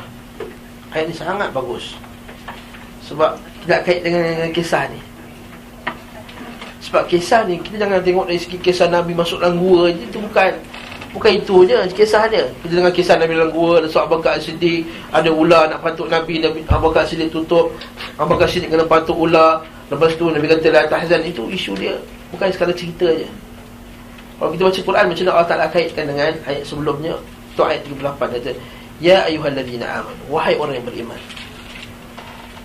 Iza qila lakum firu fi sabilillahi Thaqaltum ilal ard. Wahai orang beriman Bila dikatakan kamu Keluarlah kamu di jalan Allah Thaqaltum ilal ard. Kamu kamu memberatkan diri kamu Di atas muka bumi Allah Ta'ala Maksudnya bermalas-malas Untuk keluar pergi berjuang di atas jalan Allah. Araditum bil hayati dunya minal akhirah. Adakah kamu boleh redha atas kehidupan dunia Daripada kehidupan akhirat? Fama mata'ul hayati dunya fil akhirah illa qalil. Tidaklah sesungguhnya Kehidupan di dunia ini Kesedapan dunia ini Banding akhirat hanyalah sedikit. Illa tanfiru. Kalau kamu tak keluar pergi perang yu'adzibukum azaban alima. Allah Ta'ala akan azab kamu dengan azab yang pedih. Wa yastabdil qauman ghairakum Allah Ta'ala akan tukar kaum yang lain yang akan bantu Allah Ta'ala ni. Maksudnya kalau kita tak bantu Allah Ta'ala Allah Ta'ala tak, tak peduli. Allah Ta'ala akan bagi ada bawa golongan yang lain yang akan bantu agama Allah Ta'ala. Wala tadurruhu syai'a. Dan kamu tidak akan beri mudarat ke Allah Ta'ala sedikit pun. Kalau kita tak berjuang nak jalan Allah bagi mudarat ke Allah tak? Tak bagi mudarat. Allah Ta'ala menang juga kita baca hadis Nabi wasallam. Ada dengan apa? Tu law anna awalukum wa akhirukum wa insukum wa jinnukum ala fi sa'idin wahid. Dalam satu tempat fi atqa qalbi rajulin min minal mu'min. Dalam hati orang yang paling bertakwa. Ma zada fi mulkihi syai'a. Tak bertambah kerajaan Allah betul tak? Kalau semua awalukum wa akhirukum wa insukum wa jinnukum kalau semua manusia awalnya akhirnya jin dan manusia semuanya hati paling hati paling jahat dalam dunia ini tak berkurang pun daripada kerajaan Allah Maksudnya Allah Ta'ala tak peduli pun kita sebenarnya. Tapi kalau kamu tak keluar perang Allah Ta'ala akan keluar golong, tukar golongan lain. Illa qalil. Allah ala kulli syai'in qadir. Sudah Allah Ta'ala sa'a, sambung dengan ayat yang berkaitan dengan Nabi dalam gua. Illa tansuru Kalau kamu tak tolong Nabi Faqad nasaratullah Allah Ta'ala dah tolong Nabi dah. Nampak tak? Iz akhrajahu alladhina kafaru thaniyatnaini ketika Allah Ta'ala keluarkan mereka berdua ketika orang kafir halau mereka berdua. Thaniyat Naini berdua. Dan ini pujian terhadap Abu Bakar As-Siddiq. Allah Ta'ala sebut dalam ni. Berdua ya Abu Bakar dengan Nabi Muhammad SAW Idh huma fil ghar Mereka ketika mereka di dalam gua. Idh yaquli li sahibih Dia katakan kepada saudaranya La tahzan. Ha, Janganlah kamu tak sedih. Jangan kamu takut. Inna allaha ma'ana. Kisah macam mana? Sebab orang musyrik dah sampai kat Nabi kan Dia kata Kalau lah dia orang tunduk sikit Dia dah nampak Nabi SAW Jadi Abu Bakar takut. Tapi kita ingat Abu Bakar bukan takut kerana kebinasaan diri dia. Abu Bakar takut akan Nabi SAW Sebab tu kalau kita baca kisahnya Kalau kita baca dalam, dalam, dalam kitab sirah Abu Bakar kejap-kejap jalan depan Kejap-kejap jalan belakang Kejap-kejap jalan kanan Kejap-kejap jalan kiri. Orang kata Kenapa Abu Bakar jalan macam ni ni? Nabi kata Dia tak tahu musuh datang dari mana ya Rasulullah Orang nampak panak boleh datang depan Boleh datang depan Boleh belakang kiri Tempat SAW Ini sahabat Nabi mempertahankan Nabi SAW Datang kita punya tugas pula ialah mempertahankan hadis Nabi SAW mempertahankan akidah Nabi SAW tak cukup kita datang mengaji dah pandai baca Quran dah pergi haji dah pergi umrah lepas tu rasa syok okey lah aku dah aim dah muslim dah. Ha. aku rasa ai saya rasa ai dah boleh masuk syurga dah yang pernah ada orang tanya bagi saya soalan ustaz boleh tak saya rasa saya ni dah jadi ahli syurga sebab saya dah pergi haji apa semua kita ke Abu Bakar pun nangis takut tak jadi ahli syurga Umar pun takut jadi orang munafik Ya baguslah kamu nak buat husnuzon kepada Allah itu bagus. Sangka baik kepada Allah yang Allah Taala akan beri ganjaran syurga di atas amalan kamu itu itu bagus. Tapi kamu tak boleh menjadi rasa selesa. Awa amina ahlul qura an ya'tiyahum ba'suna bayatan wa hum naimun. Adakah akan merasa aman penduduk satu kampung itu ketika datangnya azab Allah ketika waktu malam dan mereka dalam keadaan tidur? mana yang serilek tidur tak ada tak ada masalah pun. Awa amin ahli qura an ya'tiyahum ba'suna duhan wa hum yal'abun. Adakah merasa aman suatu kaum itu ketika akan datang azab Allah ketika waktu siang ketika mereka sedang bermain-main afa aminu makrallah adakah mereka rasa aman dengan azab Allah? Wala ya'manu makrallah ila al-qaumil khasirin. Dan tidaklah orang yang merasa aman dengan azab Allah melainkan orang yang merugi. Jadi ayat ni saya nak kaitkan dengan Nabi pergi gua tadi iaitu kita kata kita tahu kisah Nabi pergi gua ni bukan sekadar kita tahu kisah dia semata-mata. Itu nampak tak? Kalau kita di, tak pergi mempertahankan Nabi wasallam, tak mempertahankan akidah Nabi wasallam, tak menyebarkan dakwah Nabi wasallam, maka kita jadi macam ayat tadi wahai orang beriman ketika diajak kamu berjuang di jalan Allah, kenapa kamu memberatkan punggung-punggung kamu di atas muka bumi? Ini maksudnya. Jadi kerja kita sekarang kita Alhamdulillah Saya tuan-tuan semua dah pergi haji Dah pergi buat umrah Apa semua dah lengkap dah. Sekarang tuan terus kalah Berjib untuk di jalan Allah Fisabilillah Setiap orang ada tugas masing-masing. Kita ada anak beranak Kita ada kaum kita.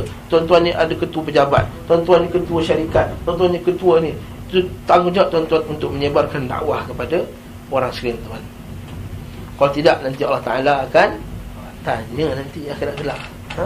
Apa yang kamu buat atas Kullukum ra' wa kullukum mas'ulun an ra'iyati. Setiap kamu adalah orang yang pemimpin dan setiap orang kamu bertanggungjawab atas siapa yang dipimpinnya. Faham tak? Nah, saya, saya sampai lah maksud saya nak kata berkenaan dengan Nabi masuk dalam dalam gua tadi. Kemudian apa jadi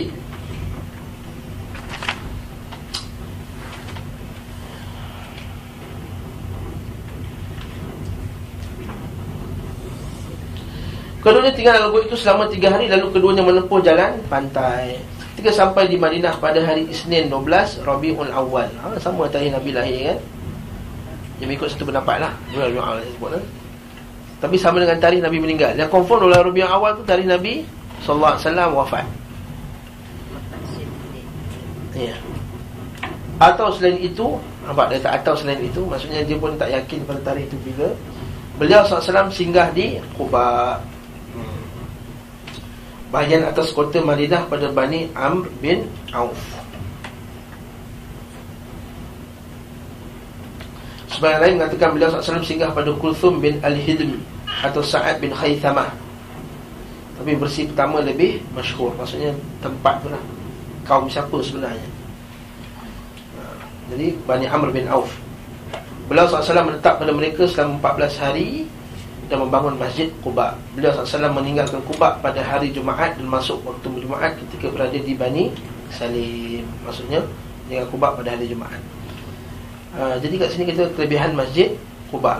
Uh, Nabi SAW kata siapa yang berwuduk di rumahnya kemudian datang Masjid Quba bersolat dua rakaat maka baginya pahala umrah. Pahala umrah. Tapi tak ada yang kata pula buat umrah pergi pergi tujuh kali pergi Masjid Quba dapat satu haji. Yang dikatakan tujuh kali umrah tu Ustaz Ada at one time pergi umrah Ataupun every time sekali Sekali lagi Ah, oh itu cerita lain tu. Itu, itu timbang nanti haji insya-Allah. Tapi nak katakan hadis mengatakan tujuh kali umrah satu kali haji tu wallahu alam. Tentang dari mana tak tahu. Ada Ha, wallahu alam. Saya tak tahulah. Tak diketahui. Tujuh kali umrah satu satu haji. Wallahu alam. Yang Nabi kata confirm dia kata umrah ketika bulan Ramadan seperti haji bersamaku. Ah itu Nabi sebut. Umrah ketika bulan Ramadan seperti haji bersama aku. Jadi eh, jadi beliau sallallahu alaihi wasallam meninggalkan Kuba jadi uh, pada hari pada Jumaat, hari Jumaat dah masuk waktu Jumaat ketika bersama di Bani Salim. Beliau sallallahu alaihi wasallam salat di tempat itu bersama kaum muslimin yang bersamanya. Jumlah mereka ada 100 orang. Setelah itu beliau sallallahu alaihi wasallam menunggang untanya dan berjalan. Orang ramai pun sibuk menawarkan tempat tinggal kepadanya seraya memegangi memegang tali kekang untanya, pegang tali unta dia. Maka Nabi SAW bersabda Lapangkanlah jalan untuknya Sesungguhnya dia diperintah. Apa maksudnya? Kita semua sibuk-sibuk kan Nak pilih kan. Rasulullah main rumah aku ni Main rumah aku main aku. Dia kata apa Biarkan unta Mana dia berhenti? Sesungguhnya unta tu sedang diperintah oleh Allah SWT Kita baca hadis bawah tu Hadis riwayat Al-Baihaqi dalam Ad-Dalail dari Anas dari hadis Anas dia berkata Rasulullah SAW datang ke Madinah ketika kami telah masuk Madinah kaum Ansar datang dengan haiwan-haiwan tunggangan mereka dan wanita-wanitanya. Mereka berkata kepada kami, wahai Rasulullah, beliau SAW bersabda, biarkanlah unta sesungguhnya ia diperintah. Lalu unta itu berlutut di pintu Abu Ayyub. Pada sanad riwayat ini terdapat Ibrahim bin Sulmah dan dinyatakan lemah oleh Ad-Daruqutni dan selainnya. Bahkan dianggap pendusta oleh Ibnu Ma'in. Ibnu Ali berkata umumnya hadis-hadis beliau mungkar dari segi sanad maupun matan. Maksudnya uh, hadis Baihaqi itu lemah lah. Bawah tu pula. Al-Baihaqi meriwayatkan pula dalam kitab Ad-Dalail sebagaimana disebutkan oleh Ibnu Katsir dalam kitab Al-Bidayah dan Jalur Sa'id bin Mansur Ataf bin Khalid menceritakan kepada kami Salih bin Musa kepada kami daripada Abdullah bin Zubair bahawa Rasulullah SAW datang ke Madinah untanya berhenti di antara pemukiman kampung Ja'far bin Muhammad dan Al-Hasan bin Zaid. Manusia datang kepadanya dan berkata, Wahai Rasulullah, tempat tinggal. Maka untanya disuruh berdiri dan Rasulullah SAW bersabda, biarkan sesungguhnya ia diperintah. Kemudian unta itu berjalan hingga sampai ke tempat mimbar. Mimbar mana tu? Mimbar yang sekarang ni lah, mimbar Nabi itu. Lalu berhenti dan berlutut padanya. Di tempat itu terdapat bangsal di mana mereka sering berkumpul dan berteduh. Rasulullah SAW turun dari hawan tunggangannya di tempat itu lalu berlindung di di naungan di naungan pohon. Abu Ayub datang kepada yang berkata, "Wahai Rasulullah, semuanya rumah paling dekat dari tempat ini adalah rumahku. Pindahkanlah bawaanmu itu barang-barang kamu ke rumahmu." Rasulullah SAW bersabda, "Baiklah." Maka beliau SAW membawa barangnya ke rumah Abu Ayub. Kemudian datang kepada seorang lelaki dan berkata, "Wahai Rasulullah, di mana engkau akan tinggal?" Rasulullah menjawab sesungguhnya seorang bersama barang bawaannya di mana saja. Maksudnya, dia tinggal bersama kat tempat dia lah. Ha? Kemudian, apa jadi? unta itu berlutut di tempat masjid sekarang lah ha. Masjid sekarang tu Yang kat bahagian depan tu Yang daripada Daripada apa Mimbar tu Yang depan tu tambahan Yang depan tu tambahan lah Mimbar tu sampai dekat bahagian yang Lampu dia terlebih sikit Lampu hijau ha, Yang lepas tu je Dah keluasan pada zaman Uthman Lepas tu keluasan ke zaman seterus-terusnya Sehinggalah sampai ke ujung dunia tu kan ha. Nak cari selipar pun susah lah Nak jauh, nak jalan kan Susah luas Tapi yang penting yang tepat tu Iaitu kita kata kawasan Masjid Nabawi ha. Dahulunya adalah mirbab ha. Mirbab ni tempat Dikeringkan kurma Milik Sahal dan Suhail Dua pemuda dari Bani Najjar Akhirnya beliau SAW turun dari unta dan singgah di rumah Abu Ayyub Al-Ansari Kemudian beliau SAW membangun masjidnya di Al-Mirbat dengan kedua tangannya bersama para sahabat dari pelepah dan batu bata. Ha, itu dia. Maksudnya masjid Nabi dulu pelepah dan batu bata. Sebab tu kita tengok bila semayang, bila sekali Nabi semayang apa? Kiam hujan sampai dahi Nabi ada tanah. Itu para sahabat pergi semayang pakai kasut. Nabi kata sallu ala ni'alikum. Nabi para sahabat solat dengan berkasut. Nanti kita akan tengok babnya nanti bab hukum solat dengan berkasut. Boleh tak solat dengan kasut? Orang kita jarang. Kan? Sebab kita ni nak semayang mesti buka kasut. Satu. Yang kedua mesti mazhab sejadah tu mesti ada. Ha, mazhab sejadah ni eh. Ha, maksudnya kalau tak sejadah tak boleh semayang. Yang kedua, yang ketiga mazhab mesti nak semayang kat musola. Maknanya kalau tak ada musola tak semayang kat tepi-tepi tak boleh. Dan kalau kita kat emergency kan, ketika musafir ke apa, Ah, no cari. Tak ada surau kat sini cari surau. Kalau surau kalau pergi masjid untuk sembahyang fardu lain. Itu digalakkan. Ini tak sembahyang tak boleh kita tak berasa sembahyang kat tepi tu. Ha. Nanti kita akan belajar bab ni insya-Allah. Setelah itu beliau SAW membangun tempat tinggalnya dan para isterinya di sisinya Adapun yang paling dekat dengannya adalah tempat tinggal Aisyah ha, Kita tahu kan oh, Lupa nak sebut tadi Nabi kahwin dengan Aisyah pada tahun ke-10 Hijrah. Eh 10 kenabian Afan 10 kenabian. Ha, Tahun ke-10 kenabian. Iaitu Tak silap saya Lepas Aqabah yang pertama Ataupun sebelum Aqabah pertama Tahun ke-10 tadi Nabi kahwin dengan Aisyah. Jadi Aisyah Memang yang paling muda Tapi dia bukan isi yang termuda. Ha Tuan Dia isi paling muda Tapi dia bukan isi yang terakhir. Ramai ingat Aisyah ni Isi yang last Sebab dia paling muda. Tak. Dia isi yang ketiga ha? Isi yang ketiga. Sebelum tu Nabi, Nabi kahwin dengan Zainab Seorang lagi. Ya Zainab tu. Ya. Selepas Khadijah. Yes. Lepas Khadijah satu lagi Nabi kahwin. Zainab ada dua. Zainab dua Zainab yang pertama tu. Kemudian yang Kahwin dengan Aisyah. Ni Aisyah isteri yang ketiga Dari segi turutan. Sebenarnya Aisyah isteri yang Yang ketiga Rahmatullah. Radiyallahu anha. Sesudah tujuh bulan Nabi SAW pindah dari rumah Abu Ayyub ke rumahnya sendiri Jadilah Sahabat-sahabat Nabi SAW di Habsyah mendengar hijrah beliau SAW ke Madinah Maka berangkatlah 33 orang di antara mereka. Namun tujuh orang tertawan di Mekah. Kita sebut itu kan? Yang sebagiannya patah balik kat Mekah Sebab dengar berita palsu tu Kemudian mereka ditangkap. Sedangkan sisanya melanjutkan perjalanannya sampai ke Rasulullah SAW di Madinah. Kemudian sisanya hijrah menggunakan perahu saat perang Khaybar Tahun ke-7 7 hijrah. Lagi kita dengar cerita sikit bawah tu Hadis Al-Bukhari kita Al-Maghazi bab Ghazatul Khaybar bab Abu Sa'ad Al-Sy'ari beliau berkata sampai kepada kami berita keluarnya Nabi sallallahu alaihi wasallam saat kami berada di Yaman. Kami pun keluar hijrah ke tempatnya aku dan dua saudaraku. Aku adalah yang paling muda di antara mereka. Salah satu di antara keduanya adalah Abu Burdah. Sedangkan yang lainnya adalah Abu Rahm. Entah beliau mengatakan beberapa atau 53 orang ataupun 52 orang dari kaumku dengan menaiki perahu. Namun perahu kami terdampar kepada Najasyi di Habsyah. Kami pun berjumpa dengan Ja'far bin bin Abi Talib. Lalu kami tinggal bersamanya hingga kami datang bersama-sama. Kami sampai pada saat Nabi SAW Menaklukkan Khaybar. Tahun berapa tu? Sekitar tahun 6-7 Hijrah. Dah lambat sikit orang balik. Okay. Orang-orang pun bukan sebab dia Berita tu sampai lambat. Bukan zaman sekarang Sekejap ya, Ada Twitter lah Ada apa semua ni tak, zaman tu berita yang sampai dekat Habsyah tu Seberang laut tu lambat. Dan siapa yang nak pergi sana? Sebab Nabi tu sahabat-sahabat. Sebab Nabi suruh pergi hijrah ke? Madinah Dan tak ada arahan daripada Nabi. Dia kata pergilah seorang pergi bagi tahu orang kat Habsyah Bukan senang nak hantar pergi yang macam tu.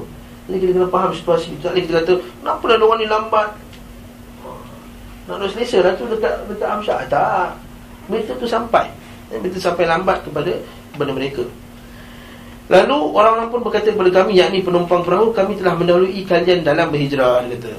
Asma binti Umais salah seorang yang datang kepada kami masuk menemui Hafsah di sini Nabi sallallahu alaihi wasallam untuk berkunjung dan ia pernah pula hijrah ke Najasyi bersama orang hijrah ke sana. Umar masuk menemui Hafsah sementara Asma binti Umais di sisinya. Umar berkata ketika melihat Asma, siapakah ini? Menjawab Asma binti Umais. Umar berkata, apakah ini orang yang datang dari Habsyah? Dia benar. Umar berkata kami telah melalui kamu berhijrah. Kami lebih berhak terhadap Rasulullah SAW daripada kamu. Oh, Umar. Memang dari segi hukumnya? Tentu jadi segi imam kan? Nabi kata Hendaklah menjadi imam tu orang yang paling Hafaz Quran. Kalau hafazannya sama Yang paling sunnah Yang mana paling kuat sunnah. Kalau sama juga sunnah Maka siapa yang lebih masuk Islam ataupun dalam riwayat lain siapa yang lebih dahulu berhijrah. Ha, seniority kat sini. Ha, Rasul boleh tengok umur apa semua. Jadi kat sini Seolah-olah Umar kata kami lebih berhak. Ha. Jadi Asma Umaran Dan tidak demi Allah Kalian bersama Rasulullah Diberi makan orang yang kelaparan Dan diberi nasihat orang yang bodoh. Sementara kami berada di negeri jauh Dan memuakkan di Habsyah Sebab itu kerana Allah dan kerana Rasulullah. Demi Allah kami aku tidak menyentuh makanan Dan tidak meneguk minuman Hingga aku menyebutkan apa yang engkau katakan kepada Rasulullah SAW Sementara kami biasa diganggu dan merasa takut. Aku akan menyebutkan semua itu kepada Rasulullah SAW dan memohon kepadanya Demi Allah, aku tidak akan dusta dan tidak akan menyeleweng serta tidak melebihkan. Maksudnya marahlah. Kau tahu tak, kita orang belum pergi Habsyah bukan senang. Seksa apa semua, sekarang kau kata puan lagi lagi bagus pada kami. Itulah. Sebab binti Umar dia tak puas Ketika Nabi SAW datang dia berkata Wahai Nabi Allah Sebenarnya Umar berkata Begitu dan begini dan begitu. Bila SAW bertanya Apa yang kau katakan kepada Umar? Aku katakan kepadanya begini dan begitu. Rasulullah bersabda tidak ada yang lebih berhak Kepadaku dibanding kalian. Dia dan sahabat-sahabatnya mendapat satu hijrah Sementara kalian mendapat perahu penumpang perahu Dua hijrah. Soalnya Nabi nak ambil hati Sebab binti Umais Dia kata Dua orang dapat satu hijrah Kau dapat dua Dua hijrah. Satu kat Habsyah Satu dekat ini. Memang dari segi afdal tak syak lagi. Mereka itu lebih afdal. Umar lagi afdal pada Asma binti Umais Tapi nampak tak? Cara Nabi nak mengambil hati mereka Bagi kamu mereka ada dua hijrah. Kat sini nak bagi penjelasan kat kita Kita ni jangan mem Memperendah-rendahkan setiap orang yang bekerja untuk Islam.